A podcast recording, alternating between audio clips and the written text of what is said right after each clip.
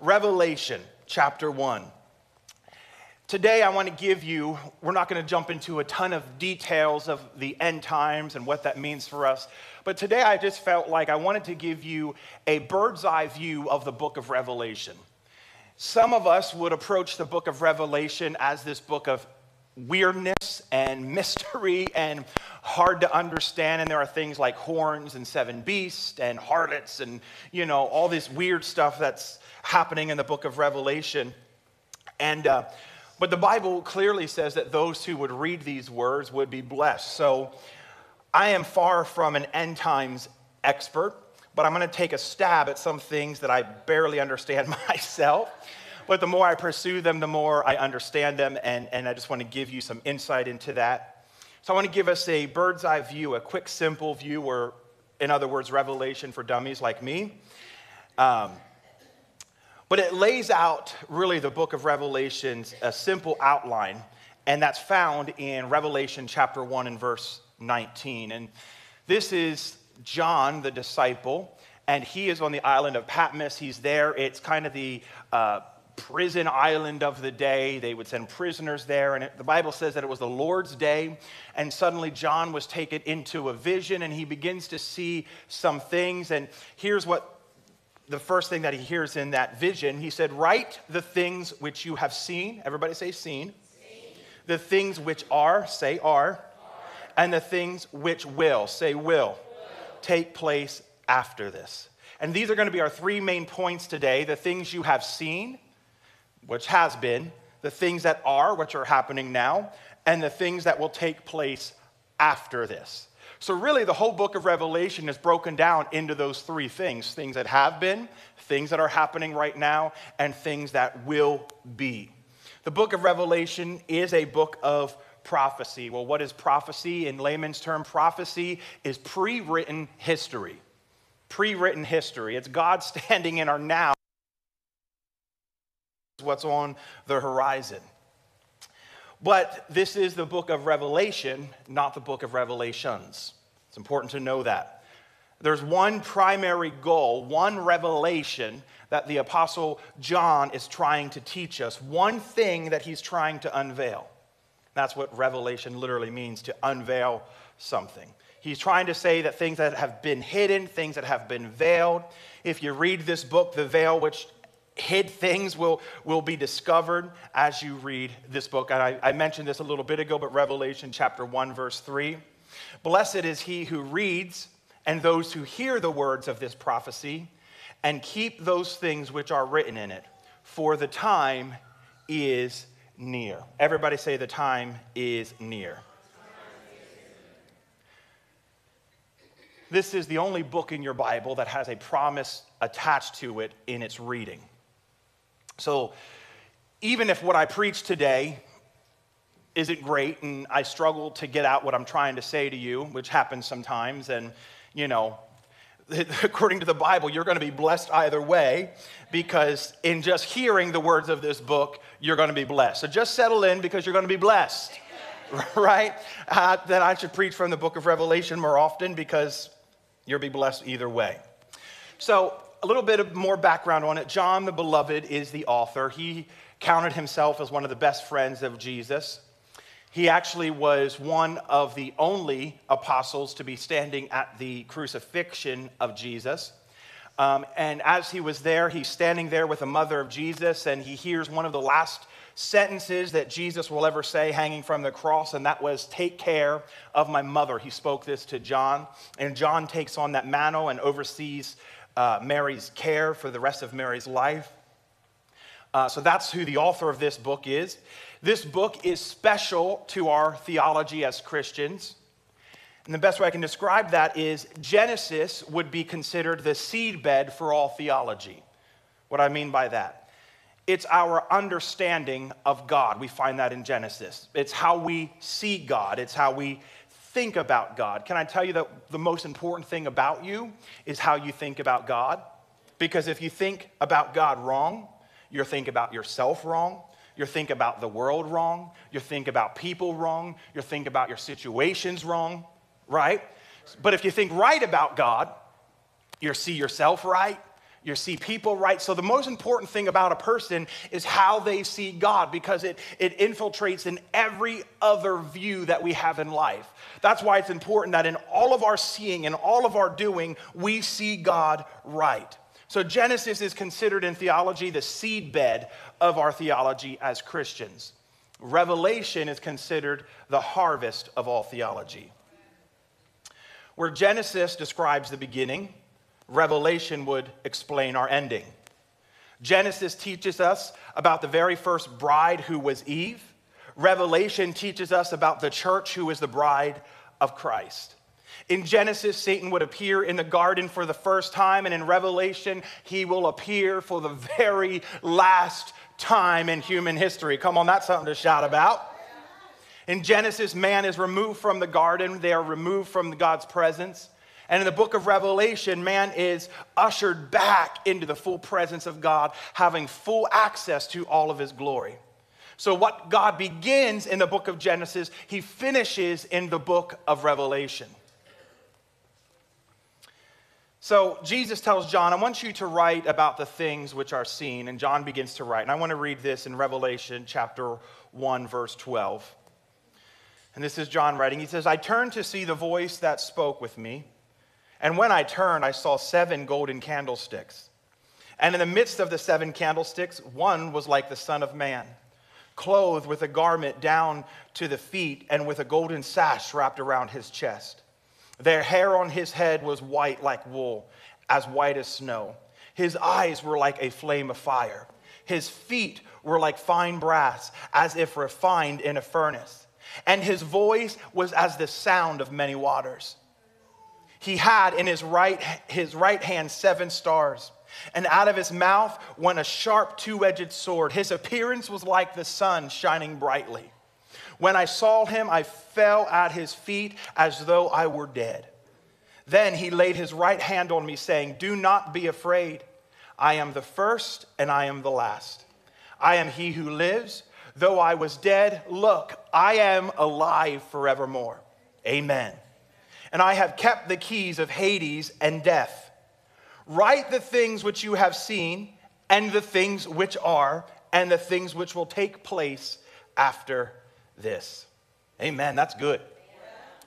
So, John begins to write about the things that he sees. And what I want you to take note of when we begin to talk about the book of Revelation is John does not write specifically about an event. He's not writing about a moment in the tribulation. He's not writing about the Antichrist. He's not writing about the mark of the beast. The very first thing that he writes about, this unveiling, the revelation that he has, it's, it's about the person of Jesus Christ. There will be a lot of things in the book of Revelation that we may or may not understand, but the main focus of the book of Revelation is Jesus. It's not the event, it's not the tribulation, it's the person of Christ. He is the main focus of the book. So if we read the book of Revelation and we don't walk away and see Jesus or see Jesus more in, in, in a fuller way, then we really miss the point of the book. Amen? Amen? So Jesus tells John, I want you to write them concerning the things which you have seen, because the first time Jesus came, he was veiled which you have seen. Remember, Jesus came, he was born of a virgin, he came and put on flesh, he dwelt among us. He was placed in a feeding trough, and as a child, he was raised in obscurity in Nazareth. He was raised by a simple carpenter. He was raised in this simple life, and really, we don't know much about the childhood of Jesus. We get a glimpse of him when he was about 12 years old, and his parents lost him, and they found him in the temple. Um, but we don't really know much about the childhood of Jesus. And at the age of 30, he shows up uh, and begins his earthly ministry. After three years of ministering, we find that he's being arrested, he's being sentenced to execution. They put him on a cross, he carries that cross, he's crucified, and as he hangs there bleeding, embarrassed, and humiliated, they mock him as you know saying hey you're the king of the jews if you really are why don't you you know get yourself down off this cross and in church life, many people get stuck on their vision of who Jesus is. Why? Because twice a year we talk about the birth and we talk about the resurrection. Birth and resurrection. Birth, resurrection. It's a part of our literal calendar, right? But a lot of times people get stuck on their vision of who Jesus was and that's why it's so important when Jesus says to John, I want you to write what you see because who I was isn't who I am. And if people get stuck at where I was, they won't be ready for where I'm going. Because the fact of the matter is, Jesus never did stay in a manger. Come on, somebody. And the fact of the matter is, Jesus never stayed on the cross. And last week we celebrated that he got up out of the tomb, but the tomb isn't the end of the story. The Bible says that he stood in front of his disciples and was ascended up into heaven. And he said, I'm going here to prepare a place for you. Get ready because I'm coming back to take you. If it weren't so, I wouldn't have told you. So Jesus saying, Yeah, I came and I was veiled. I was in a manger. Yes, great. I came, I died on the cross, made way, made preparation. I got up up from the grave so that death, hell, and the grave would never touch anyone who would call upon my name ever again. But don't stay there because that's where I was, that's not where I am, and that's not where I'm going. So he says, John, I need you to write about where I was. I need you to write about what you see so that people can clearly understand where we're going. Come on pre written history. So it's important that in our theology and in our thinking and in our life, we, we, we don't just put Jesus in the box. Come on. He doesn't tell John, write more about the cross, write about the empty tomb. He says, write about how you see me now. In church life, we say, well, when we get saved, we ask Jesus into our heart. And, you know, in my childhood mind, I picture this little Jesus man, and he comes and, like, sets up his little place in our heart.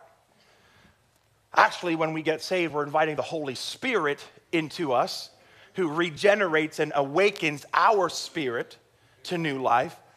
But Jesus isn't in our hearts. Jesus literally is sitting at the right hand of the Father in this moment, victorious, King of kings and Lord of lords. So he's telling John, make sure the people know I'm not the beaten man on the cross anymore. I'm not the bloodied man being ridiculed anymore. I am now exalted and I sit at the right hand of God yes. in this moment. Yes. See how I am today. So, the first thing John does is he begins to unveil to us who Christ is today, in this moment. How he's seated at the right hand of the Father, crowned in glory, crowned in majesty, reigning as the King of kings and the Lord of lords. So it's important that we get this vision when we think about Jesus and we think about what's happening now, is that we understand where he is in the moment. I personally think we would live lives different if we understood, if we had that imagery, imagery, excuse me, in our mind when we go through trials. Come on. You start going through something and you're picturing Jesus on the cross and you get your little crucifix out and I don't really do crucifixes. Why? Because that was a momentary time where Jesus was ridiculed and, and put on the cross to pay a price, but that's not where he is today. That's why he says, think on these things, things that are high, things that are lovely. Get your mind up, up. Why? We are seated in heavenly places with him. Why? Because where he is in the moment, he's seat, he is seated in the place of victory. There's another verse of scripture that says, you know what he actively does 24 hours a day, seven days a week? He makes intercession that the children of God's faith will not fail them. Who's the children of God? And he prays that our faith will not fail us. Question Has there ever been a prayer that Jesus prayed that did not get answered?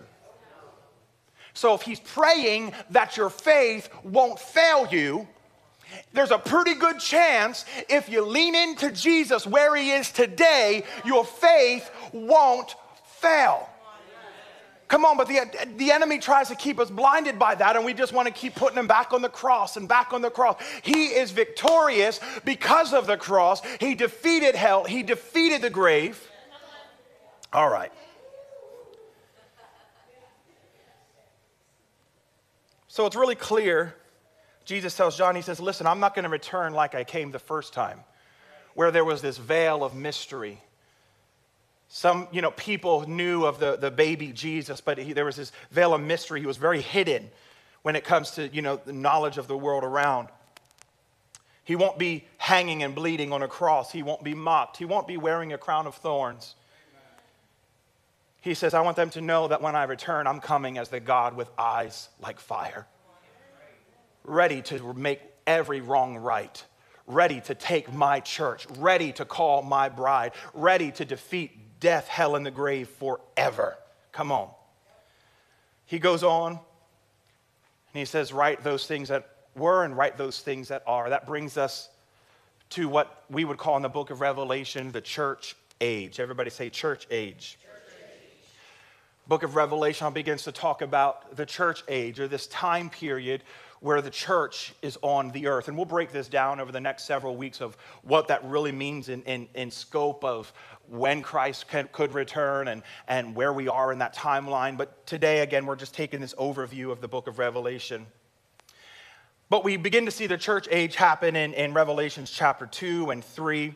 And it begins us to walk us through some things. And Jesus says, Listen, I want you to say some things and write some things to the churches. There are, at that time, seven churches in what was known as Asia Minor. And he lists these seven churches that were physical churches that existed. Physical church buildings, physical uh, groups of people that they would consider a church existed. But I want us to know today that that was symbolic of the church at large. Because here was what we like to do we like to read the warnings to the churches in Asia. And we like to say, oh, yeah, that church down the road that I used to go to, they're, yep, they're that church of Philadelphia, man. They just, you know. And we like to say, well, let, us let's, let's put that on that building and that building and that building. But, but really, in every church, I think there are all seven churches because we are the church. It's never been about a building, but what he's really saying is listen, as the end times come, there are going to be certain temptations, certain weaknesses, certain tendencies and behaviors that will try to get a hold of the heart of my church. And he gave us, you know, this, this physical example of this church and this church and this church, but that's not what we're supposed to run around and do and judge what every other church is doing. He's saying, look within yourself because probably within you, you can find two or three of the churches. Some temptations, some weaknesses that we would have to struggle with during the church age, some things that we would have to work through. So let's be careful not to just place this on a building. Right. He's writing to you, he's writing to me, he's writing to us. So, real quickly, and I mean real quickly, I promise, I'm going to go through these churches. The first church, he says, the church of Ephesus. He says, listen, they've lost their first love. How many of you know a building can't lose its first love? Again, driving home the point, he's not talking about a building, he's talking about the condition of the hearts of a group of people. He's talking about those who do not love him like they used to love him. He's talking to some people where he says they just don't place him first anymore. They don't love him like they once did. Let me submit to you if there has ever been a time in your life where you feel like you were more passionate and in love with Jesus than you are right now, then this word is for you. He says, Don't lose your first love. Come back to your first love. In the end, in the last day, there will be this temptation for people to fall out of love with Jesus. And listen, he's saying they lost their first love. It doesn't say they still don't love him, they just lost the first love. What that means is a whole lot of other things crept in along the way, and Jesus is on the list, but he's not first. Try that in your marriage sometime. Come on, as, a married person, your spouse should be first. You got problems if it's everything else along the way. And that's what Jesus is warning this church. He's saying, listen, eh, you've let other things creep in, you've let circumstances creep in, you let the love of the world creep in, and you've lost your first love. Number two, the church of Smyrna. He says, This is a fearful church, a worried church. This church was primarily concerned about the future. We have to be careful when we open up the book of Revelation. For many, it will spark fear in the hearts of the church. Actually, John says, I write these things to encourage you. The book of Revelation is supposed to encourage the church. Like when he's talking about dragons coming out of the sea with like heads and horns, we're supposed to be like, yeah, this is good stuff for me. I don't understand it, but what it means is God is making every wrong right. And for those who are on God's side, we will stay on God's side. Come on. The only worrisome is for those who have walked away from God's side. And hopefully, if you've done that, God's calling you Get yourself back together, get yourself back on God's side, stay on God's side. But this church was a worried, fearful church, primarily concerned about their future. Come on, and sometimes when we hear things that are happening in the world and we hear of the end time events that are happening and social unrest in our world, specifically here in America, a divided nation, and we begin to get worried about our future. But I want to help you out. The way it all winds up is the world will continually get messier and messier and messier and messier. It doesn't get better and better and better and better. But yet he still looks at the church and says, For you, there's nothing to fear. Because this is the revelation. He's the beginning and the end. And he will always stand and fight and protect and guard his church. This isn't scary to God. The church will always be its brightest when the world is at its darkest. As sin increases, grace much more increases.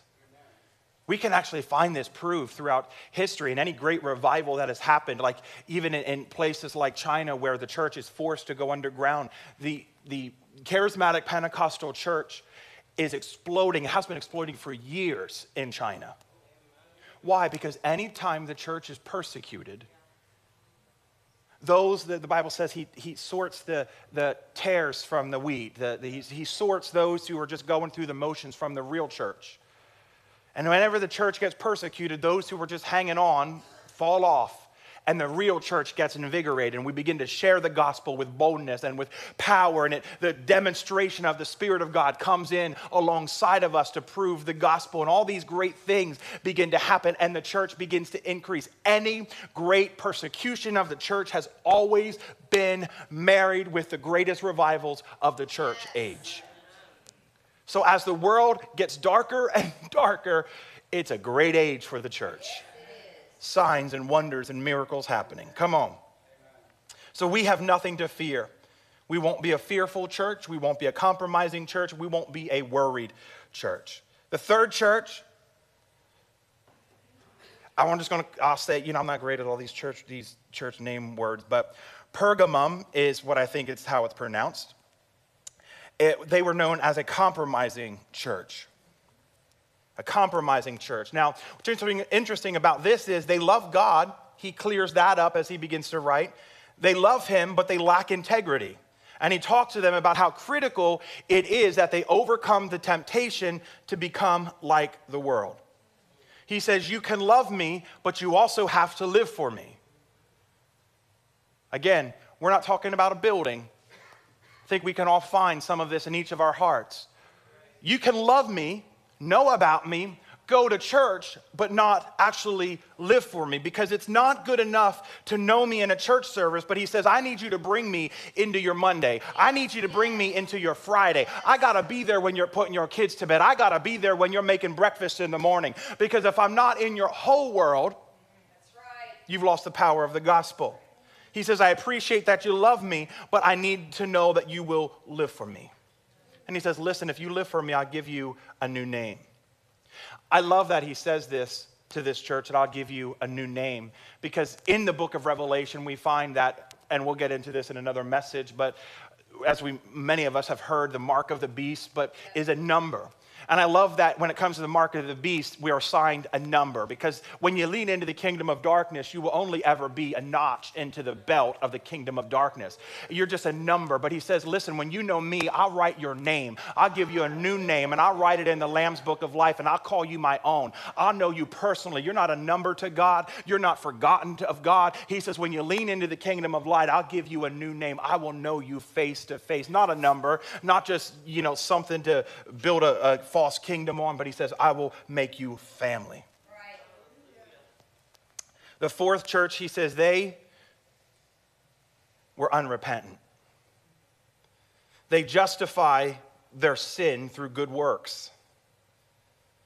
This is scary because it introduces us to the idea that we can just be a good person and that would get us into heaven. If I'm good enough, it'll balance out the scale of justice. How many of you know that's a real thing invading the church, even in the world? Well, I'm a good person. And my goodness, I'm at one with God, the creator being.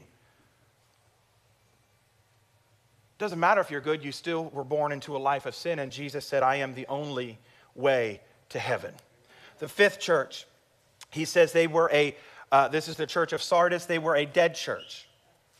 Dead church. It's interesting that there are churches that he says will have my name, and they will look like they're alive, but they're actually dead. Again, this is a message to us in the room.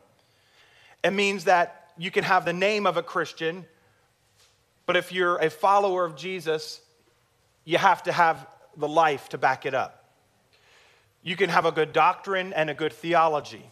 You can have a cross on your building and wear a cross around your neck.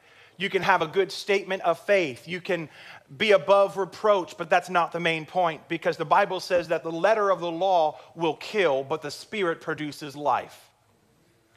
What does that mean? It means that you can follow everything doctrinally to be a Christian. And do you know what that's called? Religion. We can be good at religion. We can tithe, we can show up to church, we can volunteer, we can do all of these things. But another verse of scripture says that, listen, it's not good enough. How, he says, is, is how could we think that what God started in the spirit, we could ever finish in the flesh? He says, so the letter of the law will kill within its own. To go through religion, it'll kill with its, its, uh, its, itself. But when we have the spirit, which brings life, that's power. So we have to have the spirit behind the letter. That's God's breath, it's God's life. It's not good enough that you and I just know about God. We have to experience his power in our lives. Amen. The sixth church, the church of Philadelphia. This was a weak church. It says that they had little strength. There will be a temptation in the last day that the church will buy into the lie that they should just be a weak, powerless church in the corner somewhere. And the world will tell the church, well, just go to your little corner, do your little thing, and don't bother anybody, and leave us alone, and we'll leave you alone. And there will be some who will buy into that lie, and that's what the church of Philadelphia did. They bought into the lie that if we just remain silent, we just do our thing, we don't make any waves, then we will be okay. But Jesus is telling the church listen, you, you can't be in the world and of me and not be bold. Why? Because the world will push us so we have our backs so far against the wall, and little by little they will steal what God has called to give us. But he says the church has to be bold, they have to be courageous. It reminds me of when David went out to deliver some bread and cheese to his brothers. And you don't remember Goliath was there and he was taunting, taunting David's brothers and the Israelite army. And the Bible says that they were hiding in fear of Goliath. That's that church of Philadelphia. Hiding in fear of the world, hiding in fear of the adversary. And David walks into this thing and he's like, What are you all doing? We serve the living God. And he tells Goliath, like, listen, I don't care. I'll feed you to the birds. My God, he's, he's big. Remember, where is he right now? He's the God sitting on the right hand of his throne. He's the God with fire in his eyes. He's the God that, who performs justice and miracles. He's the God who will ride in at the end on the great white horse. Come on, somebody. God's not dead. So the church can't be quiet and the church can't be dead. The seventh church was a lukewarm church heard somebody talking about this this week, and it was so good. I, they, they brought this, this teaching, and I never heard it this way, but they said, really, uh, in this city where this was written to, there were actually two main streams that came into the city. One was from a hot springs, and they used that water because it was hot. It would, they would use it for sanitation and cleaning wounds, and it was very vital to them. And then they had this cool spring stream that would flow into the city, and of course, they used that to quench their thirst. But somewhere along the way, these two streams merged, and now they didn't have hot water, and so there was nothing they could do for wounds, and it wasn't great water now for drinking. So he says, Listen, one of the dangerous things that the church can face is lukewarmness, which is another word for indifference. You have ups and downs in life for sure, but indifference to spiritual things is dangerous. We have to stay hot for God, so to speak. In the last days, there'll be a temptation to not understand how important it is to be the kind of church that He's called us to be.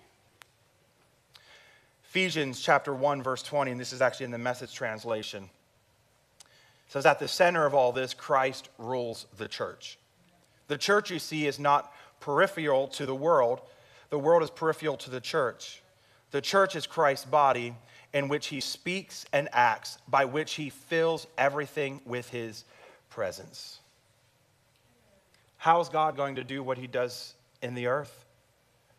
Remember, he's seated at the right hand of the Father. He's going to perform it through the church. This is the church age. If there's something God's going to do in the earth, He's going to do it through you, He's going to do it through me. Nothing happens in the earth during the church age that God doesn't partner with His body in the church. That's why some people say, Well, I love God, but I hate church. I hate the church politics. I hate church. I, am not about organized religion. I'm not about, you know, the whole thing. Very interesting that somebody could say that because they're missing the main point. Like, for instance, after church, husbands, in the car, I want you to look your wife square in the eye. And I want you to say, Babe, I love your face. Oh, I love your face, but I don't like your body. and watch how well that goes for you. I won't even look down at my wife even saying that. It's the same as somebody saying, I love God, but I hate the church. Because he said, the church is my body. So, the, to the believers who would sit at home and say, Well, I'm watching online, I'm a part of the church. No, no, no, no. You, if you love God, you have to love his body. And they say, well, the church is full of hypocrites. Yep, because why? Because a hospital isn't full of well people. A hospital is made for sick people. But even Jesus, in his physical bodily form, there are wounds in his hand and on his side. And it reminds us that even the body of Jesus has wounds on it. There's a flesh side of it. But if I love God, I'm going to love his church. All right. I'm preaching that to the choir. You're here this morning. Come on. The church will have its problems. The church will hurt. Why? Because the church is filled with people but it's the body and the bride of Jesus Christ. Try having a friendship with somebody, but you absolutely hate their spouse. It's not going to last very long. But the Bible says that this, the church at large, is the bride of Christ. So we've got problems. But I'm not going to mock the bride of Christ. I'm not going to condemn the bride of Christ. I'm going to jump into the bride of Christ and I'm going to help it become the glorious bride that he said he's returning for in the last days. I'm not going to take my eyes off of the real prize here. I'm not, you understand what I'm saying? I, I got to keep my eyes focused that he, he's coming for the bride. The church is his bride. If I'm not connected to the bride, he's not coming for a cut off finger laying in a field somewhere because they're too good to be a part of a local congregation. All right. So then he says, write about the things that shall be. In chapters 4 through chapters 22, we're going to read them all together. Are You ready? No, just teasing. I, I got, I got one le- yep out there. And of course, it's from Denny, the, the word man. He's like, yeah, let's do it, man. Let's read it. No, but he leans in in these chapters and he begins to talk about eternity. And it's a reminder to live with a mindset of eternity. That we're not here forever. Either we will leave this world one of two ways Our physical body will give out, but our spirit will live on forever. Or he will rapture us and our spirit and body will go out of this world together. One of those two ways, you will leave this world. That's why when you got problems and you've got a, circumstances and offenses, man, sometimes you just have to put it in light of eternity. Yep. All right, the business didn't work. Okay. When I am ruling and reigning with Christ in the new heaven and the new earth, which we'll get to later, it's not going to be like, yeah, I wish that internet marketing business really just took off. I just. And you're not going to be standing there saying, you know, I just can't believe that they were mean to me and that they didn't like me. And you're not going to be running up to the throne of God saying, now, are you going to do anything about them? Because, you know, back when I was on the earth, they were really rude to me and now they're here. Like, none of that stuff is going to matter. Actually, the Bible says that in, in the very end, when He creates a new heaven and the earth, the earth will be destroyed by fire. Two things, let me just help those who would be leaning in heavily, heavily to global warming. It probably is true, and I celebrate it. Somebody's going to post this and it's going to be taken the wrong way. But because it means the end is growing nearer. Because eventually, he says, fire is going to consume this whole people planet. Now, I do think we should be good stewards of the earth while we're here, don't get me wrong. So if we can do something to help the earth, let's do it because we got to be good stewards of it. But don't be surprised when the world gets hotter because the Bible says in the end it's all going to burn anyway. But my mama always used to tell me that she would say, listen, you know, the car broke down, all these things. You know, you you spend your whole life and sacrifice your family to try to buy a bigger house and a bigger car. But the reality is, at the end of the day, they are all going to burn. I've told you before, I love junkyards with a passion, auto junkyards. And one of my favorite things, I'll walk around and I'll look at that old 1972 Gremlin sitting there in orange, and I'll think to myself, one day, somebody saw that on the car lot and thought, my God, I'll work overtime, I'll do what I gotta do, I'll sacrifice my kids' education, but that gremlin is getting in my driveway and it's going to have an expected end. Someday it's going to be put into a crusher and made into this little cube. But family time was sacrificed for that gremlin. Well, probably not the gremlin, but you know, I guess the gremlins were for those who value family time, you know, right? But you understand what I'm saying? Like if, if I could just get the bigger house and all of my kids could be spread out with our own room. Come on, push them all together and teach them about God. You know, if, if we just had the right car and the newest model, then I'd be happy. Listen, what are we sacrificing to climb the American dream and to build the American ladder? One day it's all going to be destroyed, and what will remain is our faith in God and the faith that we've taught our family and how we stood on this earth and proclaimed the gospel. He says, You will receive a crown in heaven for every soul soul that you've brought into the kingdom, not for every house that you bought and every dollar that you saved. I'm all about saving, but sometimes as the end comes closer, we just got to say, we got to further the gospel. We got to get the gospel to the four corners of the world because Jesus is coming and he doesn't care about your 401k. I'm not saying that that's a bad thing, come on. But I'm saying that's not what we live for. There's no eternal value there. Doesn't transfer, right?